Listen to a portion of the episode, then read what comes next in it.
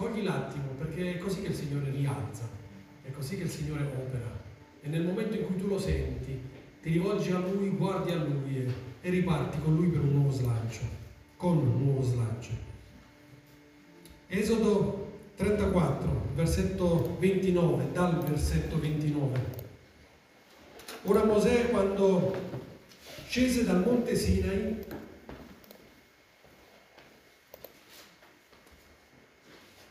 Scendendo Mosè dal monte Sinai aveva in mano le due tavole della testimonianza e non sapeva che la pelle del suo volto era divenuta raggiante perché era stato a parlare con l'Eterno. Così quando Aronne e tutti i figli di Israele videro Mosè, ecco, la pelle del suo volto era raggiante ed essi avevano paura di avvicinarsi a lui.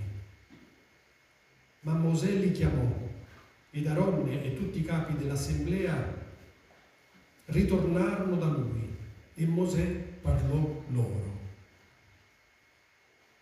È un bel momento particolare, strano, perché a me non è mai capitato di avere la pelle raggiante, ma la descrizione è abbastanza precisa. A un certo punto succede qualcosa di particolare a Mosè. Mosè viene trasformato nel suo essere tangibile, visibile, perché ha incontrato Dio. E perché l'incontro con Dio ha fatto sì che questa trasformazione potesse essere palese anche agli altri.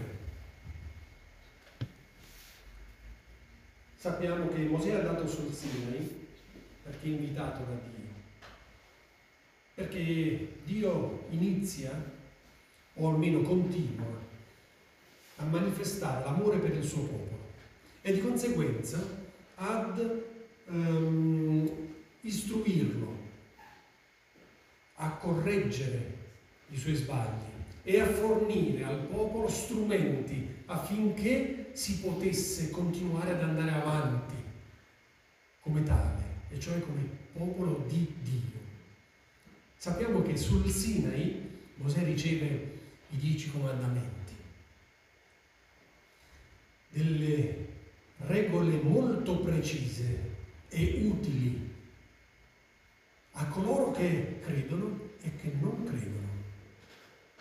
È come se Dio avesse preso un momento, avesse dedicato un suo momento a fissare qualcosa di duraturo nel tempo che potesse orientare il credente e il non credente.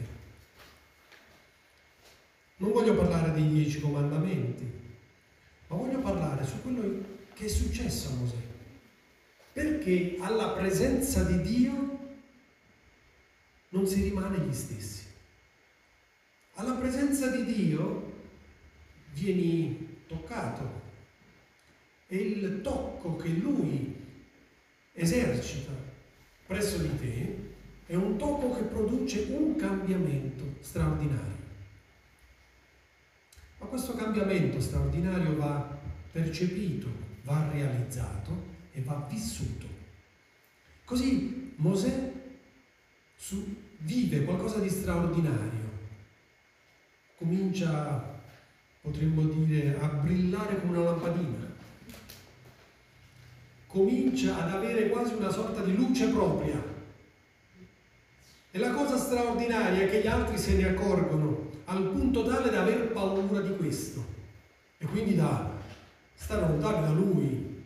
Tanto è vero che abbiamo letto, è lui che li richiama a sé affinché possa poi dare loro quello che Dio aveva dato in precedenza a lui. Ognuno di noi nella sua vita spirituale ha il momento nel quale va sul Sinai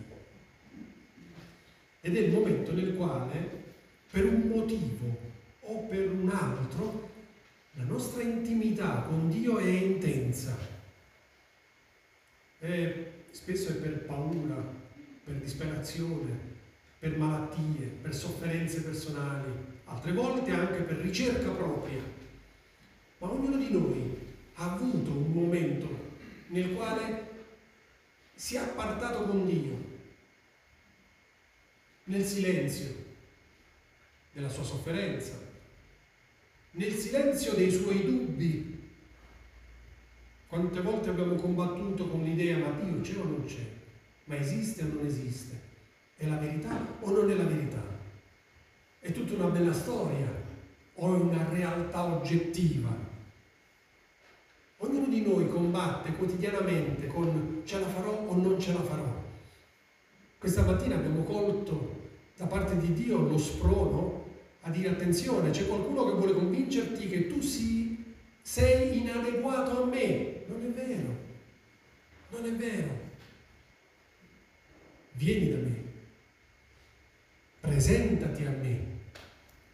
Non giudicare te stesso perché non sei all'altezza di farlo, ma presentati a me. Quando ci presentiamo a Dio, succede qualcosa di straordinario. Lui tocca il nostro animo e la sua correzione non è il nostro modo di vivere il concetto di correzione. Da parte di Dio non c'è giudizio, da parte di Gesù non c'è condanna, da parte di Gesù c'è amore, da parte di Gesù c'è comprensione e aiuto a superare il momento. Questo è qualcosa di straordinario. L'intimità con Dio non ci marca di pesi, ma l'intimità con Dio, l'intimità con Gesù, ci libera da pesi. E questo è uno degli esercizi più belli che siamo chiamati a fare. Ma è vero anche che è uno degli esercizi più difficili, non perché sia complicato.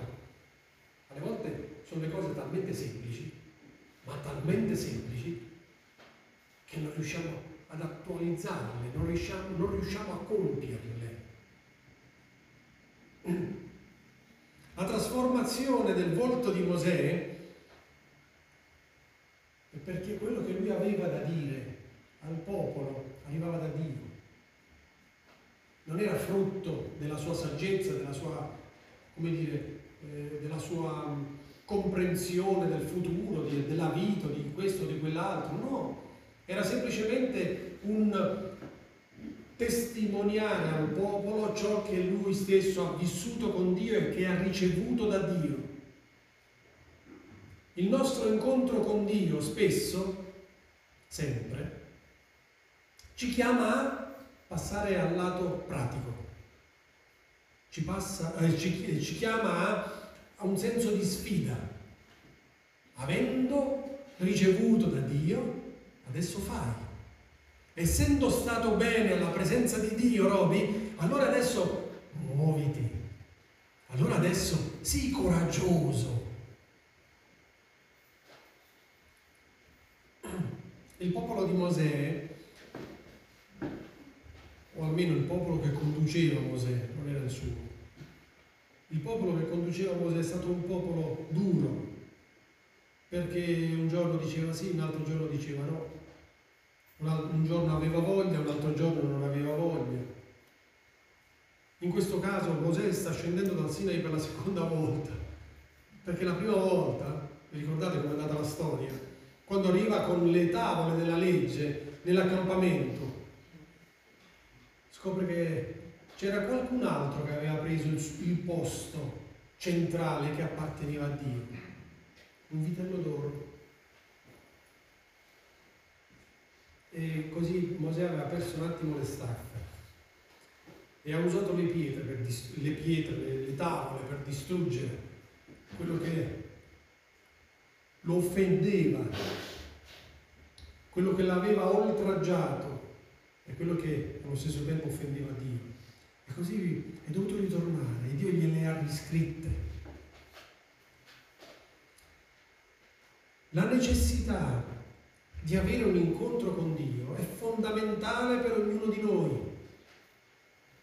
Se non ritagli il tuo tempo per incontrarlo, ti perdi qualcosa. Se non ritagli il tempo per avvicinarti a Lui e per cercarlo nella tua intimità, nel tuo silenzio, nel tuo dolore, nella tua incredulità alle volte, nella tua indifferenza, allora ti privi di quella intimità che ti colpisce dentro e che ti trasforma in qualche modo. Nessuno di noi deve convertirsi o deve vivere la fede in funzione di quello che vive e vede nell'altro. Siamo chiamati a dare testimonianza di quello che siamo e di quello che viviamo. Non siamo chiamati a dare testimonianza delle teorie bibliche che possiamo riuscire a capire o meno.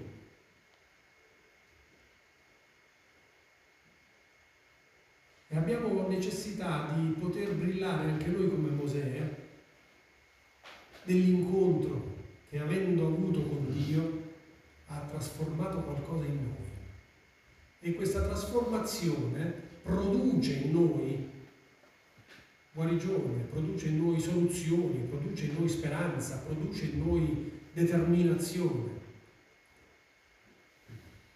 Il il mondo, la società oggi ci circonda in maniera spietata e ogni giorno ci bombarda di idee, di pensieri, di concetti, di prese di posizioni ambigue. Ogni giorno tende a confonderci.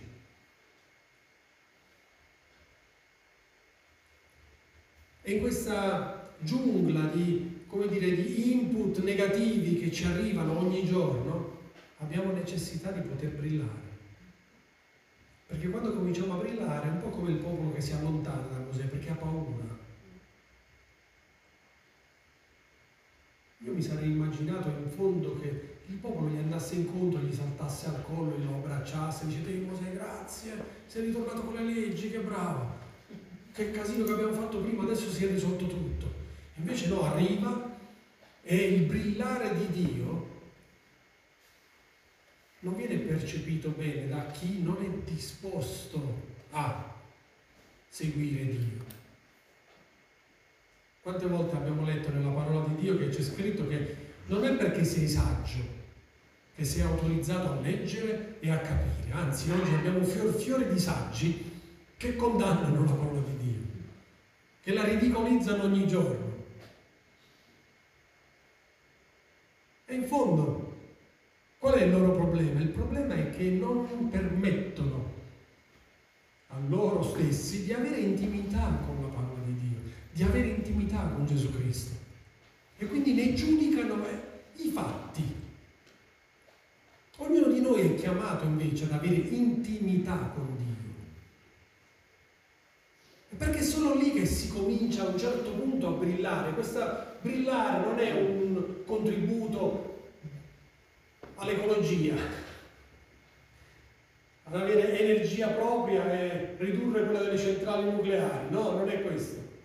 Il brillare è appropriarsi di una spinta che non è tua, ma che è di Gesù Cristo, che è di Dio e che ti porta avanti, ti proietta in avanti e ti fa percepire che il tuo aver fede ha senso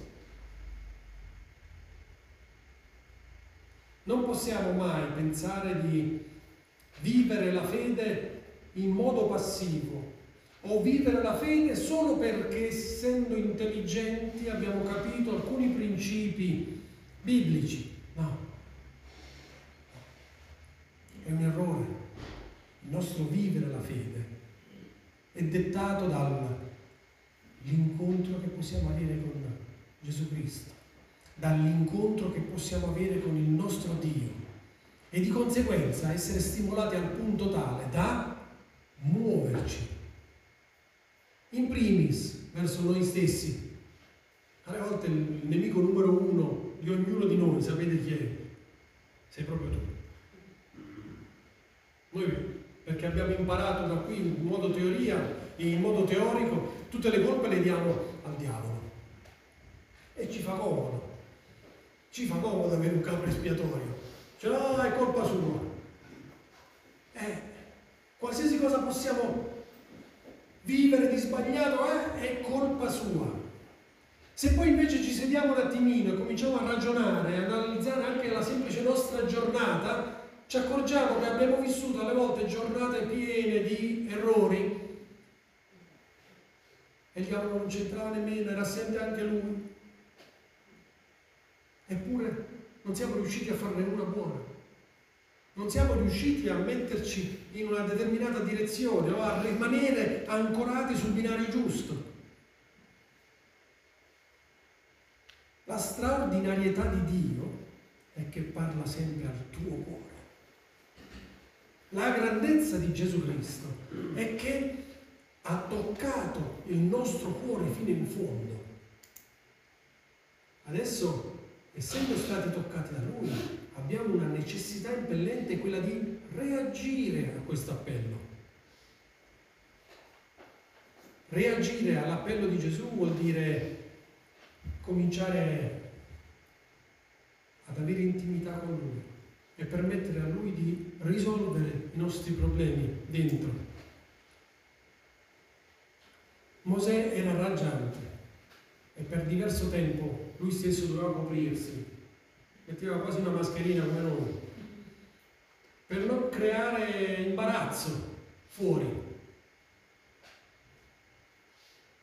Perché non, non tutti gli occhi riescono a capire, non tutte le persone riescono a cogliere il momento, ma il rischio era che poi si spargesse probabilmente una determinata critica nei suoi confronti, confusione, disordini di pensiero. E allora così Mosè anche lui stesso si copriva. E poi ritoglieva il velo che lo copriva quando ritornava alla presenza di Dio. Questa mattina l'incoraggiamento è abbiamo necessità di brillare come Mosè. Abbiamo necessità di brillare come lui. E allora? E allora dobbiamo cercarlo nell'intimo. Dobbiamo cercarlo nella nostra intimità, coinvolgerlo nella nostra intimità e di conseguenza poi vivere la nostra giornata con Gesù Cristo, con Dio. Dobbiamo sempre di più unire la teoria al pratico, alla pratica. Non possiamo essere solo teorici e non riusciremo ad essere solo pratici se non abbiamo un qualcosa che ci spinge. L'unione delle due cose rafforza la nostra fede. Ciò che ci tiene in piedi è la fede che abbiamo in Gesù Cristo. E questa fede va alimentata, altrimenti tende a spegnersi. Perché si spegne? Perché se non metti il pezzo di legno nel camino, il camino si spegne prima o poi, o nella stufa, la stufa si spegne. E allora è richiesto a noi l'esercizio di andare a cercare il tocchetto di legna che possiamo trovare nella parola di Dio, che possiamo trovare nello scambio di fratelli e sorelle, che possiamo trovare nella preghiera, che possiamo trovare nell'adorazione.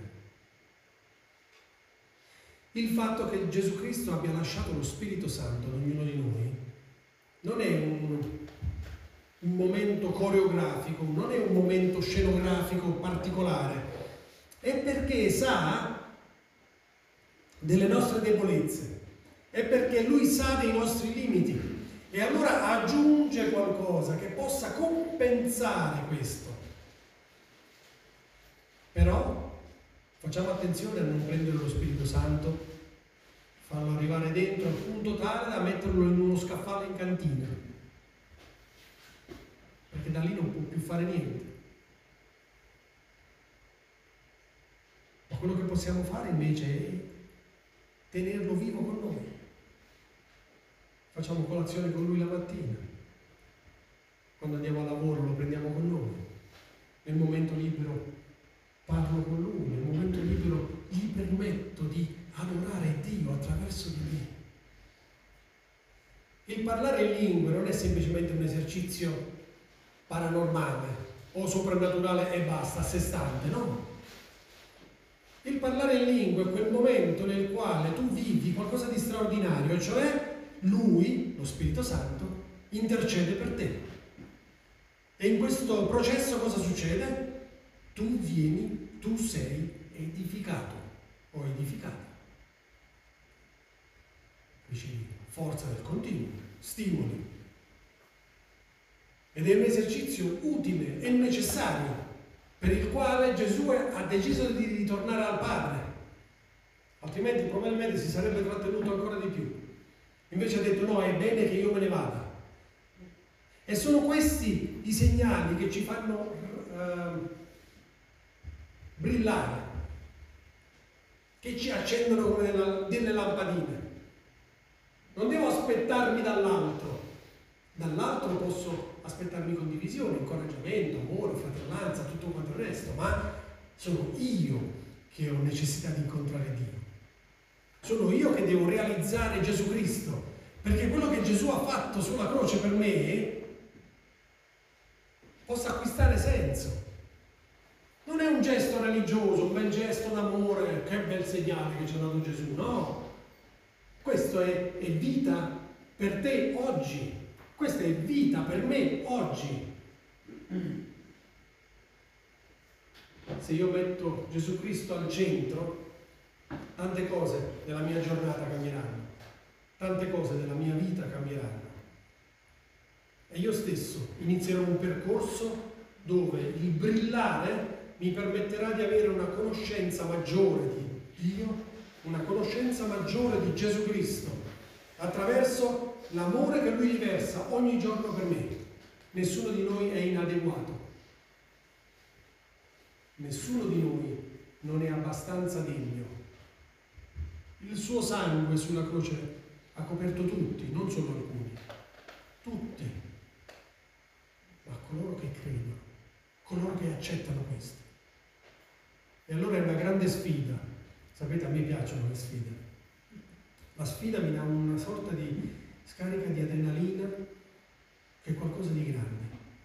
E ne ho vissute tante volte. Eh, quando c'è un'idea ge- geniale, un'idea che ti sembra buona, la condividi e tutti ti dicono mm, lascia perdere. Oh, figo, anzi non lo dire, non ti fa sentire a nessuno. Mm? Allora sapete alle volte lì cosa succede? Dentro di me, bam, comincio a sentire la pressione che sale, dico non lo dire a nessuno? Eh? Vuoi vedere che non lo dica a nessuno? Comincio a parlarne con tutti. Hai detto che l'idea non è buona, ok, allora comincio a pregare perché la sento buona invece. Allora lì inizia la sfida, lì inizia il combattimento. L'esaudimento è determinato dal fatto che il Signore mi ha visto convinto in quello che volevo. Quando Gesù ha chiesto al cibo di Gerico, cosa vuoi che ti faccia? Cibo dice, che te devo dire? Secondo te? Cioè, voglio sentirlo da te. Cosa vuoi che ti faccia? E allora questa mattina il Signore chiede a te, cosa vuoi che ti faccia? Ah, Signore, tu sai tutto, tu. No, no, non so niente. Voglio sentire da te. Cosa vuoi che ti faccia?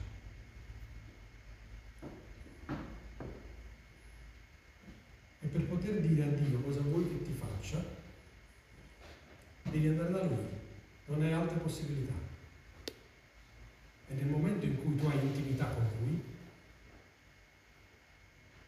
Lui ascolta te e tu straordinariamente ascolterai Lui.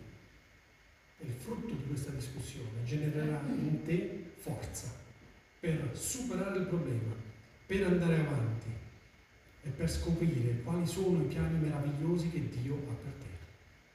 Amen. Amen. Dobbiamo chiudere un attimo i nostri occhi. Vogliamo semplicemente saldare queste impressioni nei nostri cuori. Signore, grazie perché tu sei la mia forza proclamiamo eh, dentro, ognuno di noi lo dica a se stesso, Signore grazie perché tu sei la mia forza. Gesù Cristo grazie perché tu copri le mie vergogne.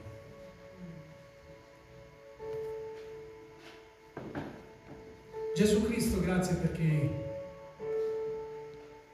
andando dal Padre mi hai lasciato il tuo Spirito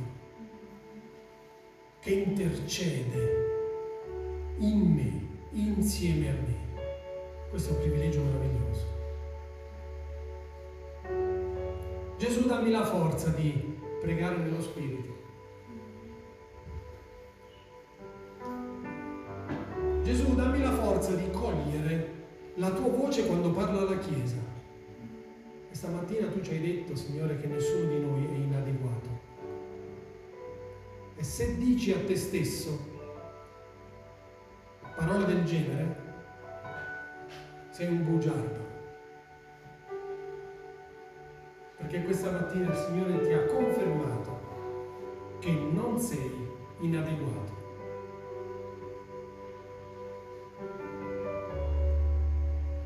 chiedi a Dio la forza per reagire e per disciplinare meglio la tua vita.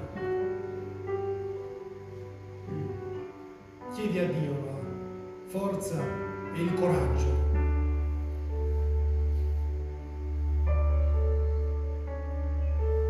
Perché lo Spirito di Dio è con te. In nome di Gesù. Segui le informazioni su www.cepparbedo.ch.